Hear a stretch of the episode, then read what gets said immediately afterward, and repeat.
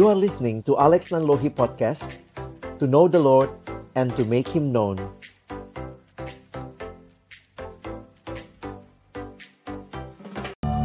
Mari berdoa. Benar ya Tuhan Engkaulah visi hidup kami. Biarlah ungkapan ini bukan hanya kebiasaan karena kami dibina di dalam pelayanan yang mengutamakan visi dari Tuhan, tetapi benar-benar menjadi kehidupan kami pribadi lepas pribadi.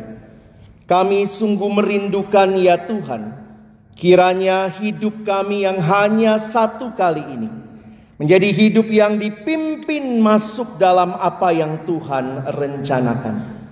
Termasuk dalam pelayanan perkantas 51 tahun, hari ini kami mensyukuri kasih setia Tuhan. Dan kembali kami rindu Tuhan menyapa kami dengan kebenaran firman-Mu. Ketika kami akan membuka firman-Mu, bukalah juga hati kami.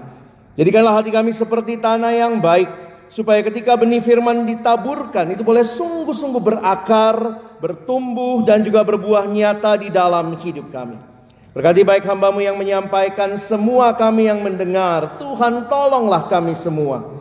Agar kami bukan hanya jadi pendengar-pendengar firman yang setia. Tapi mampukan dengan kuasa. Dengan pertolongan dari rohmu yang kudus. Kami dimampukan menjadi pelaku-pelaku firmanmu di dalam kehidupan kami. Di dalam keseharian kami. Bersabdalah ya Tuhan. Kami umatmu sedia mendengarnya. Di dalam satu nama yang kudus, nama yang berkuasa, nama Tuhan kami, Yesus Kristus, Sang Firman yang hidup. Kami menyerahkan pemberitaan firman sore hari ini. Amin. Shalom. Bersyukur kepada Tuhan buat kesempatan yang indah ini. Kalau selama ini mungkin kita hanya berzumpa, ini benar-benar ketemu ya. Jadi saya berharap kesempatan seperti ini kita sama-sama bersyukur kepada Tuhan terus berdoa karena Covid ini naik turun naik turun tetapi sudah banyak gereja yang buka dan ini juga kesempatan yang indah kita bersama-sama beribadah. Momentum ulang tahun adalah kesempatan yang baik untuk pertama bersyukur apa yang sudah kita lalui selama ini. Tetapi juga yang kedua adalah melihat ke depan apa yang Tuhan akan terus karyakan melalui kehadiran kita, melalui kehidupan setiap kita. Karena itu pada sore hari ini saya ingin mengajak kita juga sambil bersyukur kepada Tuhan ketika kita bersama-sama merenungkan firman jika itu relate dengan hidup saudara bersyukurlah dan mari juga berdoa ke depan apa yang akan Tuhan karyakan bagi kita secara pribadi maupun juga bagi komunitas pelayanan perkantas. Bapak Ibu Saudara, saya menyiapkan satu presentasi PowerPoint untuk kita ikuti untuk menikmati khotbah pada sore hari ini melihat apa yang firman Tuhan nyatakan. Ketika saya mempersiapkan bagian ini dengan tema Incredible, the Incredible Inheritance, ada satu bahan yang saya baca dan itu sempat membuat saya berhenti sejenak karena mempertanyakan kalimat ini. Saya nggak terjemahkan ini asli bahasa Inggrisnya. Saya tambah pertanyaan ketiga. Let us think for a second. What is the most important thing in your life? What is the most important thing in your church? Kalau kita mungkin di PMK saudara, di persekutuan eh, PMK sekarang penyakit mulut dan kuku ya. Kita harus membahasakannya persekutuan mahasiswa Kristen maupun juga persekutuan siswa Kristen.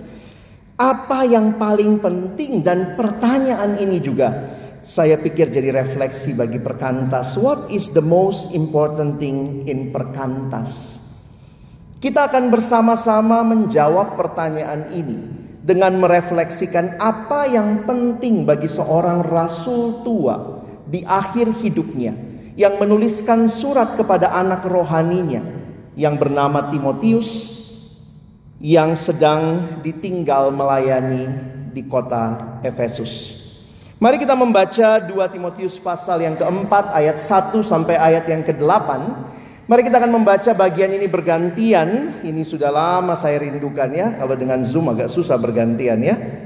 Maka saya baca ayat 1, saudara baca ayat 2, kita bergantian sampai ayat yang ke-8. Di hadapan Allah dan Kristus Yesus yang akan menghakimi orang yang hidup dan yang mati. Aku berpesan dengan sungguh-sungguh kepadamu demi penyataannya dan demi kerajaannya.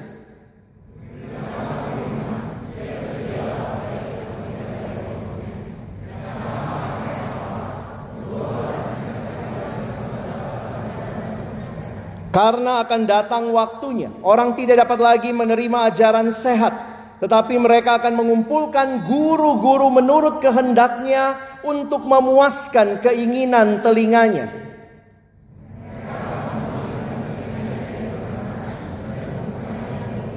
Tetapi kuasailah dirimu dalam segala hal. Sabarlah menderita, lakukanlah pekerjaan pemberita Injil, dan tunaikanlah tugas pelayananmu.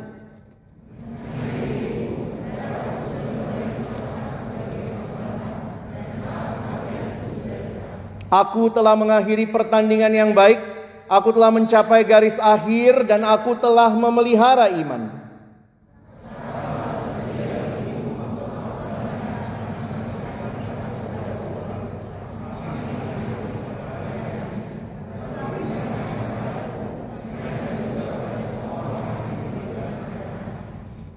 Surat 2 Timotius adalah surat terakhir yang dikirimkan oleh Rasul Paulus Sedikit latar belakang konteks pada masa itu. Pada saat itu ada ancaman besar sedang melanda kekristenan di provinsi Asia. Asia adalah nama salah satu provinsi yang disebut sebagai Asia Minor, Asia Kecil, sekarang itu Turki, ya. Dengan Efesus sebagai ibu kotanya. Sedikit konteks latar belakang kalau saudara mau melihat di mana kita lihat di situ ada kota Efesus, Sementara Paulus ada di kota Roma yang kayak kaki main bola itu ya. Nah, situasinya seperti apa? Pada waktu itu ada dua ancaman yang ada di sekitar jemaat. Pertama adalah ancaman dari luar. Ketika itu muncul orang-orang yang tidak senang dengan kekristenan sehingga muncul penganiayaan terhadap murid Kristus. Tetapi yang menarik adalah mereka justru dibenci karena perilaku hidup mereka yang benar. Lucu ya. Malah hidup benar, malah dibenci. Tetapi itulah yang mereka harus tanggung sebagai pengikut Kristus. Dan di sisi yang lain dari dalam gereja sendiri ada ancaman yang muncul yaitu pengajaran yang sesat. Sehingga kalau saudara membaca surat 2 Timotius ini, kita bisa melihat bahwa dua ancaman ini nampaknya ada dan juga harus Timotius waspadai ketika dia melayani di gereja Efesus pada waktu itu. Sementara itu Paulusnya di mana? Ya, maaf ini sebenarnya dulu saya buat untuk camp siswa ya. Jadi ini kartunnya Korea. Maaf, Paulusnya sipit.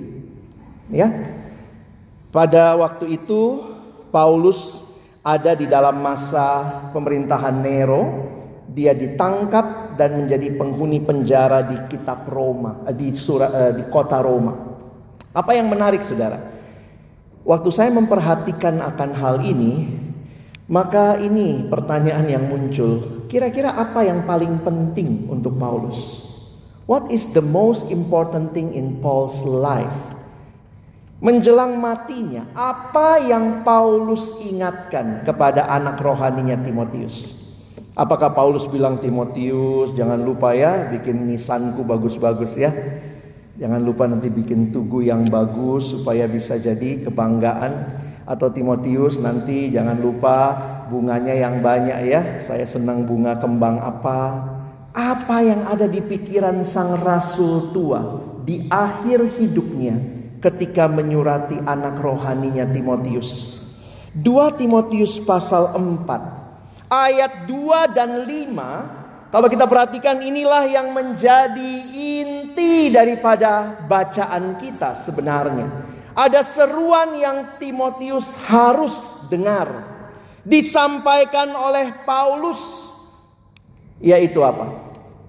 Beritakanlah firman. Siap sedialah baik atau tidak baik waktunya. Nyatakanlah apa yang salah, tegurlah dan nasihatilah dengan segala kesabaran dan pengajaran. Serasa masih kurang untuk menegaskan akan tugas penting ini. Maka sang rasul menulis lagi di ayat yang kelima untuk sang anak rohani. Tetapi kuasailah dirimu dalam segala hal, sabarlah menderita, lakukanlah pekerjaan pemberita Injil dan tunaikanlah tugas pelayananmu. Saudara, apa yang menjadi hal penting bagi Paulus di akhir hidupnya? Apa yang Paulus lihat penting untuk dia ingatkan kepada anak rohaninya Timotius adalah perintah untuk meneruskan berita Injil. Beritakanlah firman, beritakanlah Injil. Saya coba pelajari sejenak untuk kita lihat. Saya hanya kutip dari pasal pertama nanti, tapi Bapak Ibu Saudara, mari perhatikan betapa pentingnya berita Injil. Penulis John Stott dalam satu tafsirannya dia kira-kira merangkum seperti ini ya. Ini saya ambil dari beberapa bagian. The gospel is precisely this good news of salvation or good news of our Savior Jesus Christ. We are saved in Christ Jesus by God's purpose, God's grace, God's call, and not by our own work. Kita diselamatkan bukan karena apa yang kita lakukan Berita Injil bicara apa yang Allah lakukan bagi kita di dalam karya penebusan Kristus. Saudara, ini bagian penting yang kita harus ingat. Injil bicara tentang Yesus yang dituliskan di dalamnya tentang apa yang Allah lakukan melalui Kristus bagi kita. Semua agama bicara apa yang harus kita lakukan bagi Allah supaya Allah terima kita. Tetapi Injil berbicara apa yang Kristus lakukan bagi kita supaya kita bisa diterima oleh Allah. Inilah yang sangat membedakan. Saudara perhatikan seolah-olah sepanjang kitab 2 Timotius sebenarnya referensinya banyak sekali Paulus kaitkan dengan apa artinya berita Injil itu. Saudara lihat pasal 1 dulu ya. Dari Paulus, ini pasal 1 ayat 1. Saya hanya gali sedikit pasal 1 Saudara ya, lihat. Dari Paulus, Rasul Kristus Yesus oleh kehendak Allah untuk memberitakan janji tentang hidup dalam Kristus Yesus. Saudara, kalau perhatikan kalimat ini, ini menggetarkan hati saya beberapa kali membaca, mengkhotbahkan ayat ini. Orang bisa luar biasa jualan kalau itu sesuatu yang bisa sepertinya memperpanjang hidup. Benar nggak? Ada yang jualan ya maaf ya bukannya nggak boleh ya boleh jualan ya. Ini makanan tambahan. Kalau makan ini nanti nggak jadi tua. Nanti kemudian saya juga nggak tahu nggak jadi tua. Terus kemudian jadi hidup lebih sehat. Kan itu dalam rangka umur panjang ya. Kita semua bicara mau umur yang lebih panjang. Tetapi yang Paulus sedang bagikan adalah janji tentang hidup. Luar biasa. Kalau saudara punya produk ini, maaf ya yang suka jualan, kalau saudara punya produk macam begini, ada asuransi yang memberikan janji tentang hidup, saudara jualannya pasti getol ya. Kita diperhadapkan dengan dunia yang binasa. Tetapi Paulus sadar. Yang penting bagi dirinya adalah apa yang Allah percayakan. Yaitu untuk memberitakan janji tentang hidup. Perhatikan di ayat 10. Sebenarnya ayat 9, 10 kalau saudara perhatikan. Ini juga menarik. Karena saya kutip ayat 10 karena ini kaitannya dengan ayat 1 tadi. Perhatikan yang warna merah. Telah mematahkan kuasa maut dan mendatangkan hidup yang tidak dapat binasa. Wow.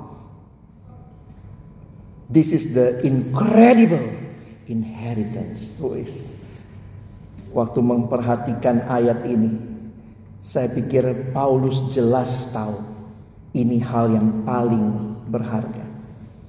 Di dalam ayat 8 sedikit bagian yang dituliskan, jadi janganlah malu bersaksi tentang Tuhan kita. Jadi memang tidak ada satu definisi Injil adalah hanya ini, tetapi spektrumnya mencakup isinya adalah tentang Tuhan kita. Lalu kemudian di ayat 13, di ayat 14, Paulus mengatakan ini adalah contoh ajaran yang sehat dalam kaitan ada pengajar-pengajar yang palsu. Tetapi di sisi lain juga dia berkata, peliharalah harta yang indah. Di dalam bahasa Inggris digunakan istilah good deposit. Jadi ini ada gambaran-gambaran investasi saudara ya. Buat kalian yang anak milenial rajin investasi sekarang ya. Ayo, this is the good deposit. Bagaimana menghayati ini? Makanya saya coba simpulkan kalau kita lihat ini saja saudara ya. Janji tentang hidup, tentang Tuhan dan segala macam. Luar biasa. Karena itu pendeta John Stott tulis begini ya di kesimpulannya. We have seen that the gospel is good news of salvation, promised from eternity, secure by Christ in time, and offered by offered to faith. Inilah kadang-kadang kita suka memisahkan seolah-olah Injil itu hanya berita Yesusnya. Karena beberapa orang konsepnya Allah Bapa tuh jahat yang baik Yesus. Makanya Allah Bapa kan dia kasih anaknya supaya kita didamaikan dengan Allah. Tidak. Kalau kita perhatikan bahwa di dalam rencana kekal Allah ini menjadi sesuatu yang disampaikan. Sehingga saudara yang dikasihi Tuhan, pertanyaan yang tadi saya tanyakan di awal. What is the most important thing in your life? What is the most important thing in your church? What is the most important thing in perkantas?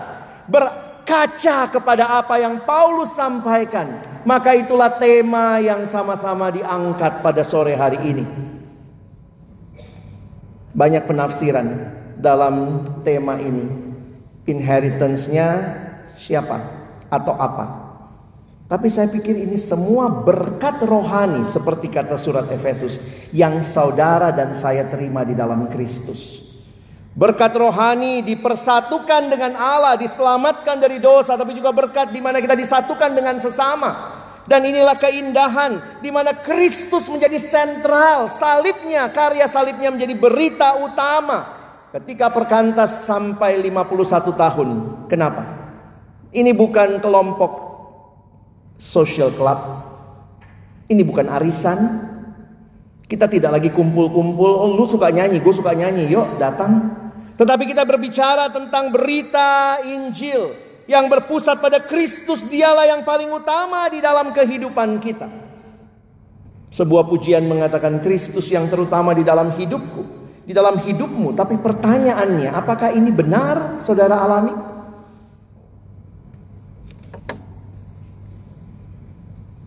Dan Paulus mengingatkan Timotius. Kita lihat sebentar ya. Ketika Timotius diingatkan bahwa dia harus memberitakan Injil, salah satu yang ditegaskan adalah apa yang menjadi panggilan Timotius. Lakukanlah pekerjaan pemberita Injil. Saudara pastikan engkau dan saya menangkap bagian ini dengan baik karena kita pun dipanggil untuk menjadi pemberita Injil. Kalau Injil hal yang paling utama. Di dalam pelayanan perkantas 51 tahun ini. Dengan segala ancaman dari luar, dari dalam. Maka kita sadar bahwa tidak mudah menghadapinya. Tetapi berita Injil tetap relevan. Dan pemberita-pemberita Injil tetap dipanggil dari generasi ke generasi. Sadarkah engkau dan saya, we are the heralds of the good news. Istilah ini dibahas dalam satu tafsiran dengan baik sekali. Dia mengingatkan beritakanlah firman, preach the word. Tetapi istilah preach the word itu dari terminologi keruso yang berarti to herald atau to proclaim. Jadi preach the world dalam arti sebagai pemberita maka tugasnya adalah memberitakan Injil. Apa artinya pemberita? Ini di dalam konteks masyarakat waktu itu, orang yang diberikan tanggung jawab untuk menyampaikan berita dari raja. Jadi dia bukan punya berita dari dirinya. Dia punya berita dari raja yang memanggil dia.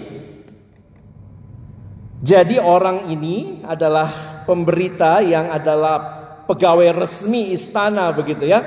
Makanya dia juga kalau kalimat bahasa Inggrisnya the herald enjoyed the protection of the king as he carried out the duty. Dan saya pikir banyak saksi-saksi iman bagaimana Tuhan menjaga memelihara ya waktu kita melakukan bagian kita. Dan ini menarik untuk kita perhatikan. Paulus ingatkan, lakukan tugasmu sebagai pemberita Injil. Sebenarnya di ayat 11, mari Bapak Ibu kita lihat sebentar. Paulus sendiri sudah sadari itu. Untuk Injil inilah aku telah ditetapkan sebagai pemberita. Dan sekarang dia sampaikan Timotius sekarang kamu juga dipanggil untuk menjadi pemberita. Saya harap teman-teman bisa menangkap dengan jelas bahwa engkau dan saya yang melihat Injil sebagai hal yang paling penting, fokus kepada Kristus yang bangkit, yang mati dan bangkit menyelamatkan, maka kita dipanggil untuk membawa berita itu. Kita telah menjadi pemberita-pemberita Injil. Dan karena itulah kalau kita perhatikan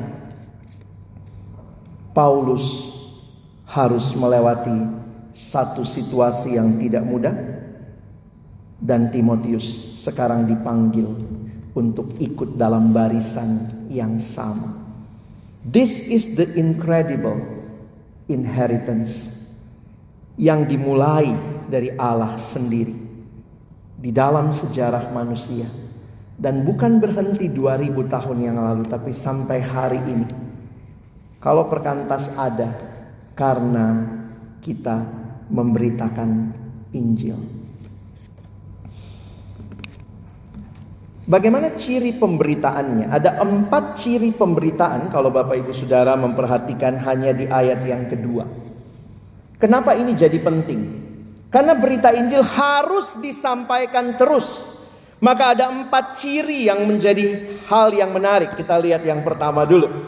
Yang pertama ini adalah sebuah Proklamasi yang mendesak.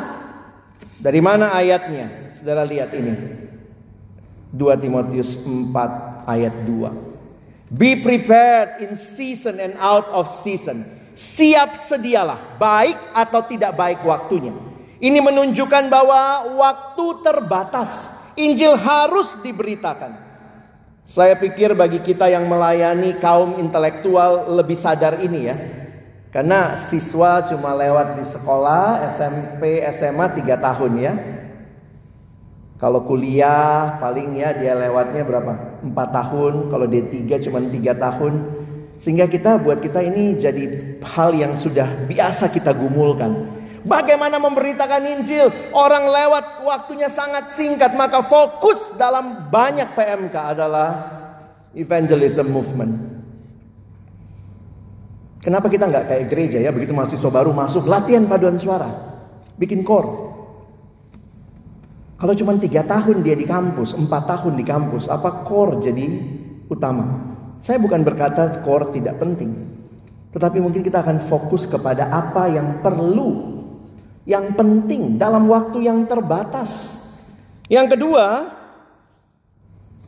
ini adalah proklamasi yang relevan. Saya bisa ditolong?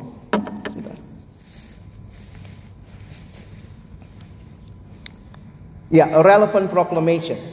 Kalau saudara perhatikan di dalam ayat selanjutnya dikatakan correct, rebuke and encourage. Di dalam bahasa Indonesia kita melihat dikatakan bahwa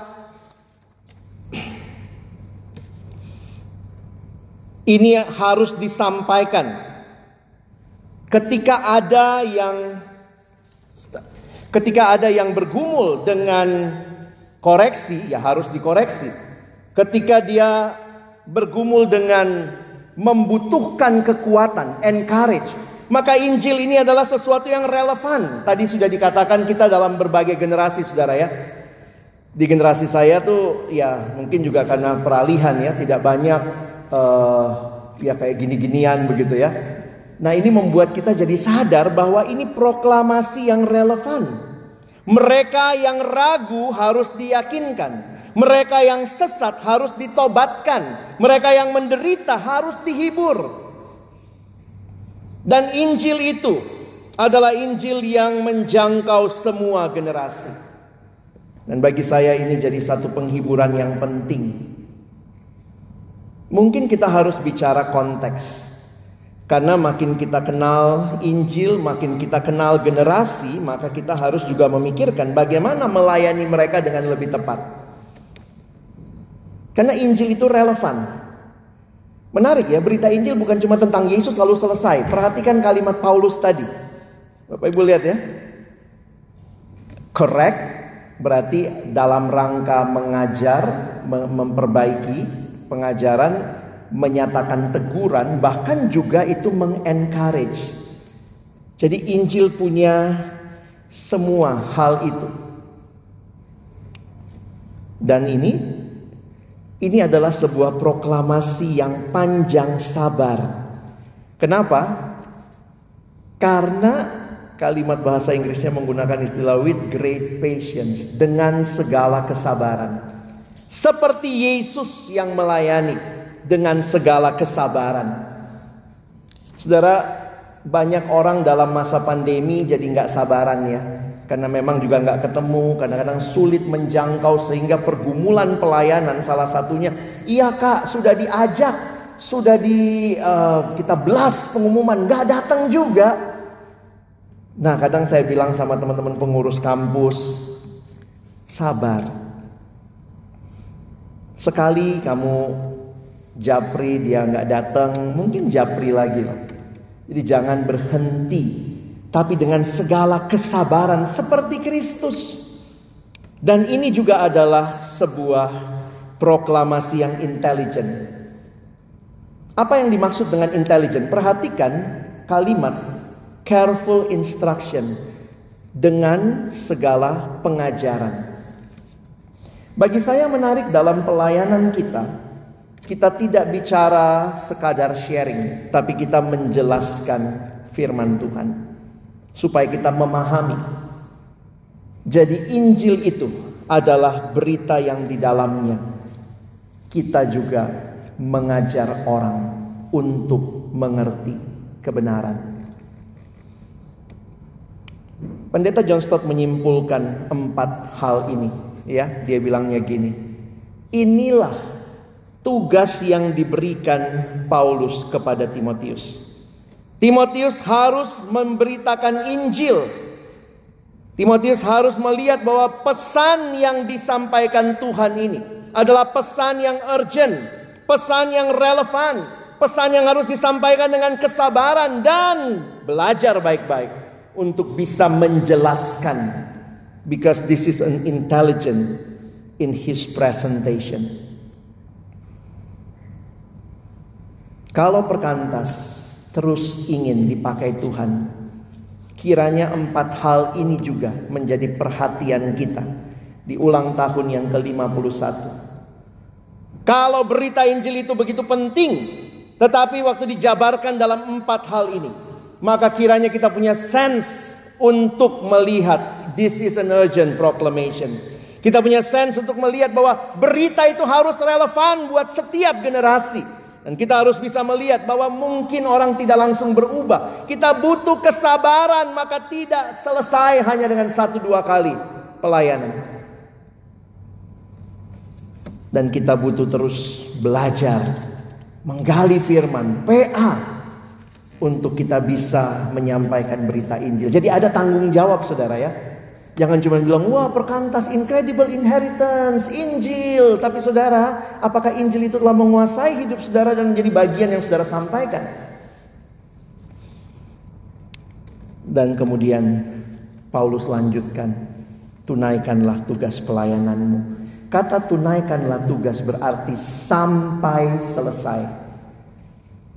Ada satu kutipan agak kaget juga saya waktu dengar ya. Saya dengar sebenarnya di minggu lalu di mimbar ini. Seorang pendeta berkhotbah dan ini kalimatnya ya. Ini seorang bernama Nikolaus Sissendorf. Dia bilang, preach the gospel, die and be forgotten. Serem juga ya. Dalam arti apa? Jangan sibuk Apakah orang mengapresiasi kamu? Kamu dilihat sebagai orang yang luar biasa berjasa dalam pelayanan, tetapi dia katakan kiranya kita menunaikan tugas pelayanan. Mau bilang sama sebelahnya, preach the gospel. Die and be forgotten. Ayo bilang sama sebelahnya. Serem juga ya. Oke. Okay. Jangan sampai kita merasa kitalah yang harus dipuji. Sebagai kesimpulan melihat hal ini, sebenarnya Paulus lagi berbicara apa dalam ayat 2 dan 5. Beritakanlah firman pada segala kesempatan, dalam segala kebenaran, dengan segala usaha. Dan ini bukan ngomong doang, karena Paulus di dalam penjara pun dia terus memberitakan firman. Tidak mudah pada waktu itu cari kertas untuk nulis, benar? Bukan kayak kita sekarang gitu ya, gampang gitu ya. Tapi lihat surat-surat yang Paulus tulis dari dalam penjara. Beberapa orang mati gaya waktu pandemi. Aduh saya nggak bisa ini, saya nggak bisa itu, saya lebih senang ketemu langsung. Tapi kalau nggak bisa gimana? Paulus lockdown saudara. Hasilnya surat-surat ini. Saudara lockdown hasilnya apa? Berapa drakor yang diselesaikan? Nah ini jadi pertanyaan menarik buat kita. Bahwa seorang pemberita Injil punya kesadaran bahwa Injil harus diberitakan. Dengar kalimat saya. Pemberita Injil punya kesadaran Injil harus diberitakan. Karena itu Paulus dalam penjara. Lihat 2 Timotius 2 ayat 9. Karena pemberitaan Injil inilah aku menderita malah dibelenggu seperti seorang penjahat. Tapi firman Allah tidak terbelenggu. Firman Allah tidak terbelenggu meskipun aku dibelenggu. Luar biasa penghayatannya. Karena itu ada kalimat menarik menyimpulkan hal ini. Firman Allah tidak akan pernah terbelenggu oleh para penentangnya kecuali oleh pemberitanya. God's word can never be changed by its opponents, only by its messenger. Kalau pemberita-pemberitanya diam tutup mulut tidak mau memberitakan. Itu membuat firman Allah tidak disampaikan. Jangan selalu bilang iya karena tantangannya ini sih itu sih kamu dan saya pemberita. Kenapa pelayanan kita terus ada? Karena ada orang-orang yang sadar tugas panggilan ini. Saya akan tutup dengan tiga alasan penting setelah kita tahu bahwa harus memberitakan Injil, sadari diri sebagai pemberita yang dipanggil Allah dalam visi yang mulia. Maka ada tiga alasan yang Paulus berikan untuk kembali mendorong pemberitaan Injil harus dilakukan. Pertama, sebenarnya itu di ayat 1. Mari saudara kita lihat ayat 1. Kita baca sekali lagi ya. Satu dua ya. Di hadapan Allah dan Kristus Yesus yang akan menghakimi orang yang hidup dan yang mati. Aku berpesan dengan sungguh-sungguh kepadamu demi penyataannya dan demi kerajaannya. Paulus sadar pemberitaan Injil dilakukan karena Yesus akan datang kedua kali. Dan kali kedua dia akan datang sebagai hakim dan raja. Makanya kalau kalian lihat urutannya ya, di hadapan Allah Kristus Yesus akan menghakimi orang hidup dan yang mati, baru ayat 2. Beritakanlah firman. Karena Yesus akan datang dan dialah yang menentukan nasib kekal semua orang. Berita ini harus disampaikan. Ini kesadaran eskatologis, tetapi juga membawa dampak saat ini. Kalau Yesus pasti datang, maka pada waktu dia datang, apakah kita mempersembahkan? Tadi dikatakan oleh Kak Evin, benih-benih yang akan kemudian tumbuh mengenal Tuhan. Ini nasib kekal orang. Kalau Tuhan datang akan terjadi penghakiman, maka ini menjadi alasan penting untuk kita lihat dalam pelayanan. Yang kedua, motivasi ini mungkin lebih relevan buat kita ya. Panitia bilang sama saya, "Abang, sekarang ini lagi era disrupsi industri 4.0, 5.0, generasi berubah, generasi set, lihat ada bonus demografi. Lalu kemudian kita lihat juga ada tantangan-tantangan yang menekan kita sekarang seperti radikalisme, materialisme, hidup dalam new normal, duduk pakai masker. Saya cukup jauh jadi saya berani lepas masker. Saudara, realitas seperti itu ini zaman yang menolak kebenaran. Tantangan yang disebutkan tadi mirip seperti tantangannya Timotius. Cuman dua kok tantangan dari dalam, dari luar. Bagaimana menyikapinya? Perhatikan apa tantangan yang Timotius hadapi. Akan datang waktunya orang tidak dapat lagi menerima ajaran sehat. Tapi mengumpulkan guru-guru menurut kehendaknya. Memuaskan kelingan telinganya. Mereka akan memalingkan telinganya dari kebenaran. Dan membukanya bagi dongeng. Coba kalau setelah kita survei jemaat kita ya, ini kan biasanya kampus-kampus kalau awal semester bikin survei ya. Lalu surveinya ternyata, apakah Anda rindu PJ? Tidak. Ada tema apa yang Anda rindukan dibahas di PJ tahun depan? Enggak ada. Apakah Anda rindu dihubungi pribadi? Tidak. Terus saudara mau gimana? Mari kita bubarkan PMK kita. Saya kaget waktu Paulus bilang gini sama Timotius, kira-kira ya tim, akan datang waktunya orang nggak dapat lagi menerima ajaran sehat. Mereka mengumpulkan guru-guru menurut kehendaknya, memuaskan dengan telinganya. Mereka akan memalingkan telinganya dari kebenaran dan membukanya bagi dongeng. Harusnya Paulus bilang apa? Ya kalau gitu Timotius tutup pelayanan kita di Efesus ya. Kembalilah temenin saya. Tapi justru ayat ini menjadi motivasi ketika orang tidak makin mau dengar kebenaran. Beritakanlah Injil. Di dalam pasal 3, 2 Timotius 3 ayat 1 sampai 5 juga digambarkan kondisi manusia akhir zaman. Akan mencintai diri sendiri menjadi hamba uang menuruti nafsu, menuruti Allah. Ada Allah di list mereka ada, tapi bukan nomor satu. Inilah gambaran manusia di dalam dosa. Inilah gambaran generasi yang saudara dan saya layani yang makin tidak mudah. Tapi apa yang menjadi panggilan buat Timotius? Beritakanlah firman. Karena orang tidak dengar firman, lucu ya logikanya. Karena orang nggak makin mau dengar firman, maka firman harus makin diberitakan.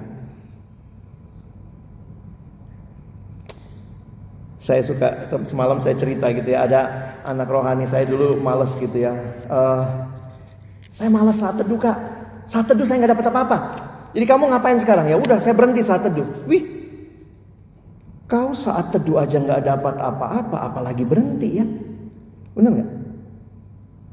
Jadi apa nasihatnya bang kalau orang malas saat teduh? Tetap berjuang saat teduh. Saya nggak dapat apa-apa bang waktu saat teduh tetap saat teduh. Saat teduh aja nggak dapat apa-apa, gimana berhenti? Dunia makin gak mau dengar kebenaran, terus beritakan Injil. Dunia makin cinta diri, terus beritakan Injil. Kondisi eksternal, internal, inilah tantangan pemuridan generasi ini. Saudara bisa sebutkan, silahkan apa yang terjadi di sekitar kita. Tapi apakah ini membuat kita makin berhenti memberitakan Injil? Ini survei bilangan research kepada orang muda dan orang umum dalam arti jemaat Tuhan. Lihat surveinya ya. Satu dari tiga anak muda Kristen Indonesia menganggap bahwa semua agama menyembah Tuhan yang sama. Wow.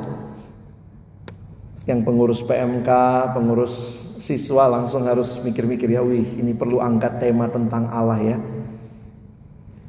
Satu dari tiga anak muda Kristen Indonesia menganggap bahwa perbuatan baik saja dapat menyelamatkan.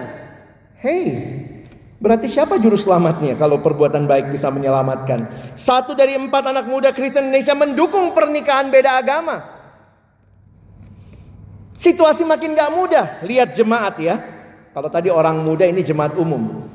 Satu dari dua orang Kristen Indonesia tidak aktif memberitakan Injil kepada orang lain dalam tiga bulan terakhir. Katanya Kristen. katanya menerima Injil, katanya Injil paling penting, katanya pemberita Injil, tapi hanya satu dari dua orang Kristen Indonesia atau satu dari dua orang Kristen Indonesia tidak aktif memberitakan Injil. Satu dari lima orang Kristen Indonesia menganggap bahwa penginjilan kepada teman adalah hal yang tidak baik, merusak relasi. Dua dari tiga orang Kristen Indonesia tidak aktif memuridkan orang lain dalam delapan dalam tiga bulan terakhir. Ini generasi yang makin cinta diri, mi mi mi terus. Belum lagi mereka hidup dalam kondisi zaman yang kalau kita mau refleksikan sejauh mana mungkin kita yang sedang dipengaruhi. Zaman yang makin sekuler, makin pragmatis, makin konsumeris, makin hedonis. Teman-teman alumni pasti tahu dan juga paling tidak pernah melihat dan mengalami. Generasi yang makin materialisme, kesuksesan diukur dari apa? Materi. Kalau kesuksesan diukur dari materi, maka siapa yang paling sukses? Koruptor dong, paling banyak materinya. Jangan salah menempatkan nilai hidup. Kita hidup dalam generasi yang tidak lagi pegang kebenaran, mengatakan perasaanlah segala-galanya. Belum lagi tantangan radikalisme, terorisme. Kalau disambung terus saudara banyak ya mengancam bangsa dan negara kita. Di tengah-tengah situasi ini, apa pesan Rasuli malam ini? Terus beritakan firman. Perkantas mungkin akan ditinggalkan karena kayaknya orang-orang lebih suka dengan gaya-gaya sekarang yang lebih hedon, lebih fun. Tentu kita harus relevan, tapi bukan berarti mengorbankan integritas. Tapi kalaupun satu waktu semakin sedikit orang yang datang, apakah kita tetap memberitakan Injil? Motivasi terakhir. Ini motivasi lebih kepada tantangan generasi. Kalau tadi kan tantangan eskatologis. Yesus akan datang. Injil harus diberitakan. Yang kedua, tantangan situasi. Tantangan generasi, uh, situasi di mana orang makin tidak suka kebenaran. Pesannya apa? Beritakan Injil. Yang ketiga, Paulus cerita, aku nggak lama lagi meninggal. Paulus akan menghadapi kematian. Perhatikan cara Paulus menilai kematian. Ini menarik saudara ya. Dia mengatakan darahku sudah mulai dicurahkan sebagai persembahan. Istilah yang dipakai dalam bahasa aslinya adalah drink offering. Ternyata bagi orang Yahudi waktu dia mempersembahkan korban salah satunya ada persembahan minuman itu biasanya wine, anggur. Nah, jadi kalau dia bicara drink offering menurut tradisi Drink offering itu yang terakhir akan dicurahkan setelah itu selesai pengorbanan. Jadi kalau sudah sampai drink offering berarti dia sudah final. Dan dia katakan my departure, cara dia melihat kematian sebagai saat keberangkatanku itu istilah asli yang muncul. Paulus melihat Kematian sebagai kesempatan dia akan segera berangkat berjumpa dengan Tuhan kekasih jiwaku. Kekasih jiwa Paulus. Tapi perhatikan saudara, di akhir hidupnya ini evaluasi Paulus atas hidupnya. Dan saya waktu renungkan ini saya terharu. Paulus tidak mengevaluasi hidupnya dari berapa banyak harta yang dia miliki, Paulus tidak mengevaluasi hidupnya dari berapa sukses pencapaian-pencapaiannya, tapi dari apa? Makanya ini pertanyaan terkait sekali dengan yang pertama. Apa yang paling penting?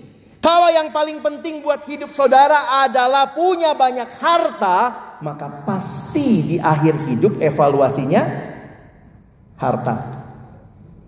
Tapi karena yang paling penting bagi Paulus adalah Injil, maka lihat dia evaluasi hidupnya ini nih. Aku telah mengakhiri pertandingan yang baik. Serius, matinya di penjara, saudara. Coba, kalau ada opung kita di akhir hidupnya di rumah, Kemudian dikelilingi anak cucu, lalu kemudian opung ini cerita, wah aku akan segera mengakhiri pertandingan yang baik. Kita bilang, mantap memang opungku ya.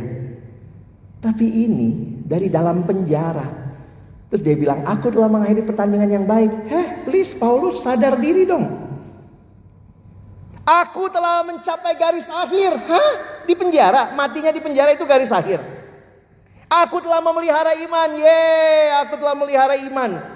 Bagi saya nggak masuk akal kalau kita evaluasi hidup kita dari harta, dari kesuksesan, dari keluarga, maka nggak ada masuknya ini. Sayangnya banyak orang evaluasi hidupnya dari hal-hal yang bukan ini. Kalau saudara harus evaluasi hidupmu dari tiga hal ini, apakah kita bisa berkata hal yang sama? Seruannya seruan kemenangan. Dari penjara menanti hukuman mati. Gelok kan?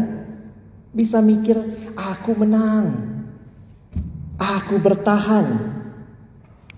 Memang kebahagiaan sejati tidak ditemukan dalam perolehan apa pun. Selain di dalam kesatuan dengan Allah.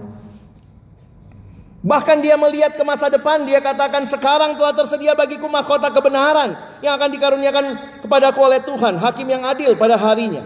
Tetapi bukan hanya kepadaku melainkan juga kepada semua orang yang merindukan kedatangannya. Saudara waktu bicara hal ini jangan pikir hidup Paulus mudah ya.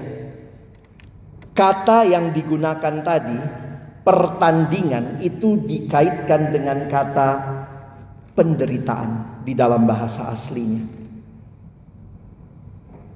mahkota yang dia terima bukan karena dia hidupnya santai-santai saudara. Saya setuju dengan kalimat Bapak Charles Spurgeon. Tidak ada pemakai mahkota di sorga yang tidak memikul salib di bumi. Perkantas 51 tahun ke depan tidak lebih mudah. Generasi berganti, yang tua harus pergi, yang baru datang tapi tugasnya yang tetap sama. Beritakanlah firman. Paulus nampaknya ngoper ini ya. Tongkat estafetnya itu dioper ya. Satu penafsir Bapak Robert Salomon bilang, Paulus tidak menjatuhkan tongkat estafet, dia oper baik-baik ya. Karena kelihatan dia jelas menyiapkan Timotius. Banyak pelayanan yang tuanya pergi, yang mudanya bingung. Itu seperti menjatuhkan tongkat estafet, yang satu bingung bagaimana memulai. Waktu Paulus lagi lari, Timotius sudah mulai ikut berlari, sehingga tongkat itu diberikan baik-baik. Dan ini pesan Alkitab, saudara.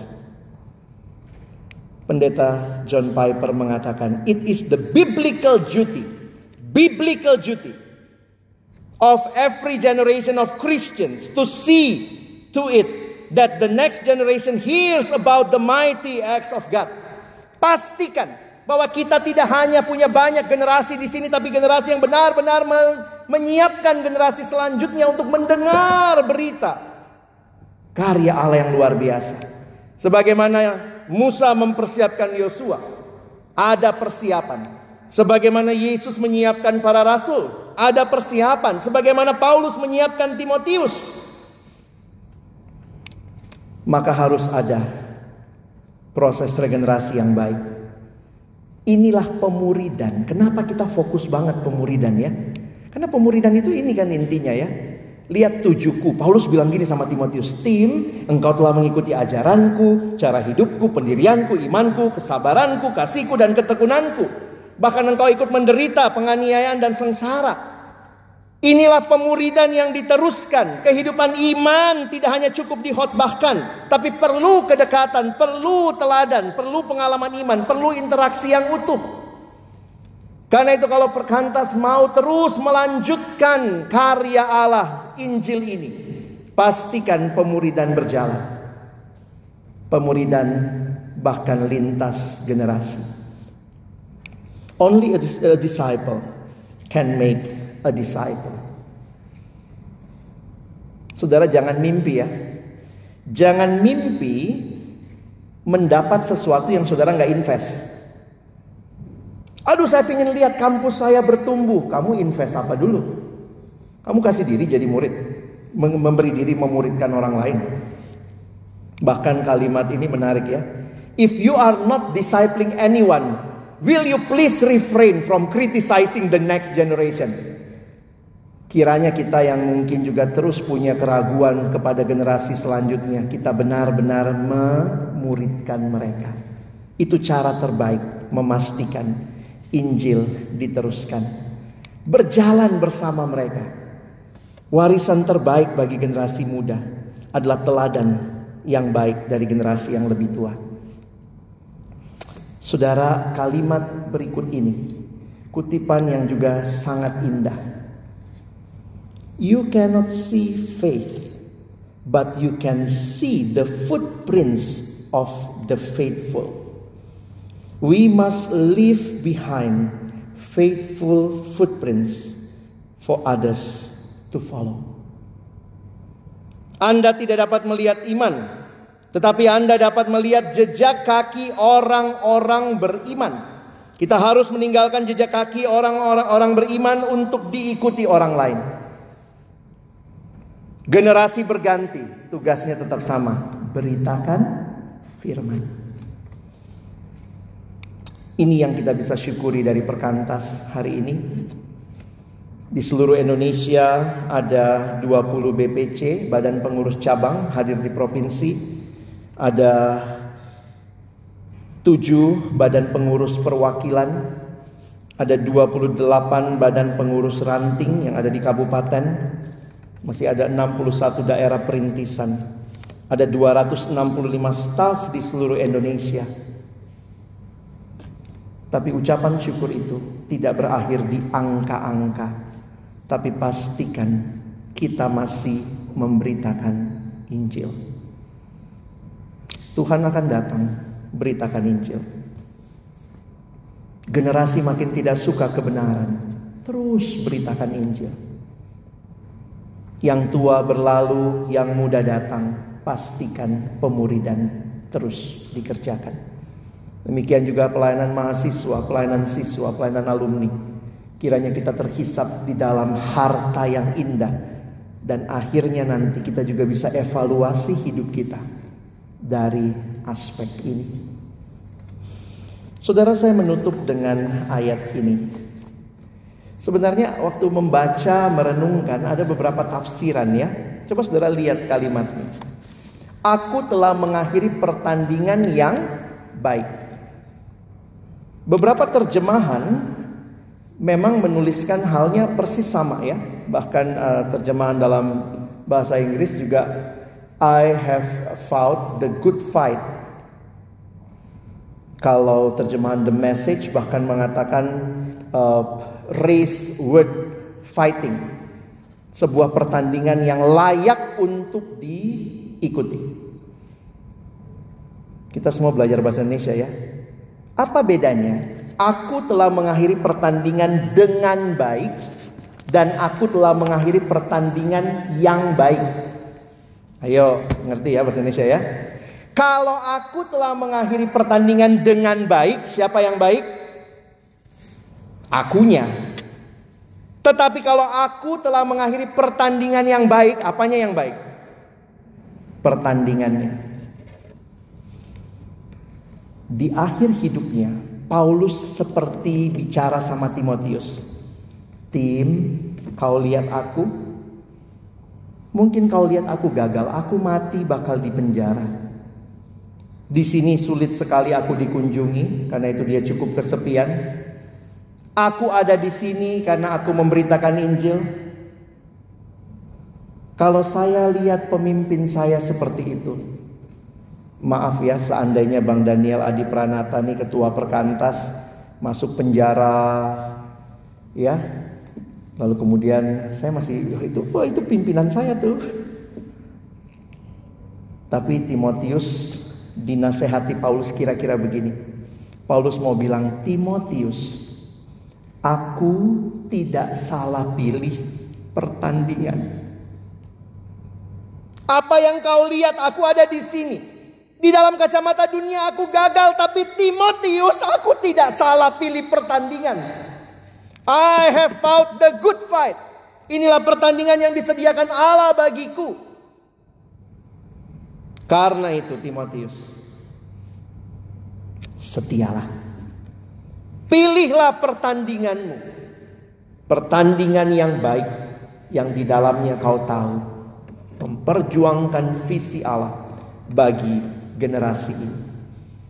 Pastikan engkau tidak salah pertandingan. Sehingga di akhir hidupmu engkau bisa berkata, I have fought the good fight. Keep fighting the good fight. Amin. Mari berdoa.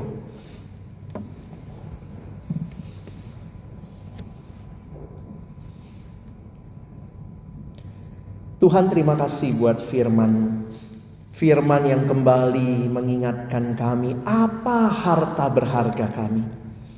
Firman yang kembali mengingatkan kami untuk meneruskan berita Injil yang mulia itu dari generasi ke generasi. Kristus pasti akan datang, maka Injil harus diberitakan. Dunia makin tidak suka kebenaran, tetapi dunia sangat membutuhkan. Karena itu, tolong kami terus memberitakan Generasi berganti, biarlah kami juga terus memastikan Injil terus diberitakan. Terima kasih untuk teladan-teladan iman, jejak-jejak iman yang kami lihat di sepanjang pelayanan perkantas. Sehingga kami juga saat ini boleh berkata, kami memilih pertandingan yang baik. Pertandingan yang mungkin sepi pengikut. Karena ada pertandingan dunia yang rasanya lebih indah. Bertanding siapa yang lebih kaya, siapa yang lebih berhasil, siapa yang lebih jago. Tetapi kami sedang bertanding di dalam pertandingan iman meneruskan berita Injil dari generasi ke generasi.